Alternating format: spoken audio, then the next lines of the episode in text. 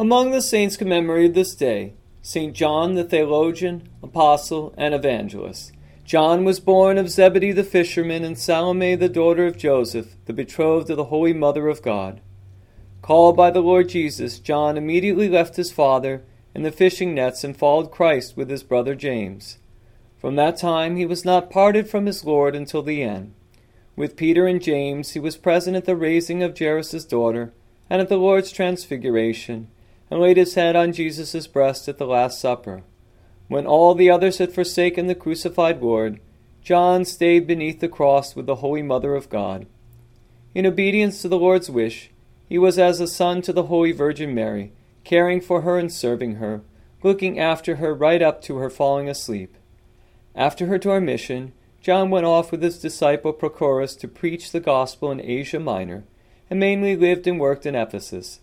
By his inspired preaching and miracles, he brought many to Christianity and undermined the foundations of paganism. The vexed pagans bound him and sent him to Rome to the Emperor Domitian. He was tortured and flogged before the emperor, but when he was unharmed either by the strong poison that he was given to drink or the boiling oil into which he was put, the emperor was afraid and, thinking he was immortal, sent him into exile on the island of Patmos. On this island, St. John brought many to Christianity by his words and miracles, and strengthened the Church of God. He wrote his gospel in the Revelation there. In the time of the Emperor Nerva, who gave liberally to all the captives, John returned to Ephesus, where he lived for some time, confirming the work that he had begun earlier. He was over a hundred years old when he went to the Lord. When his disciples later opened his grave, they found that his body was not there. Every year on May 8th, a fine, fragrant dust, endowed with healing powers, rose from his grave.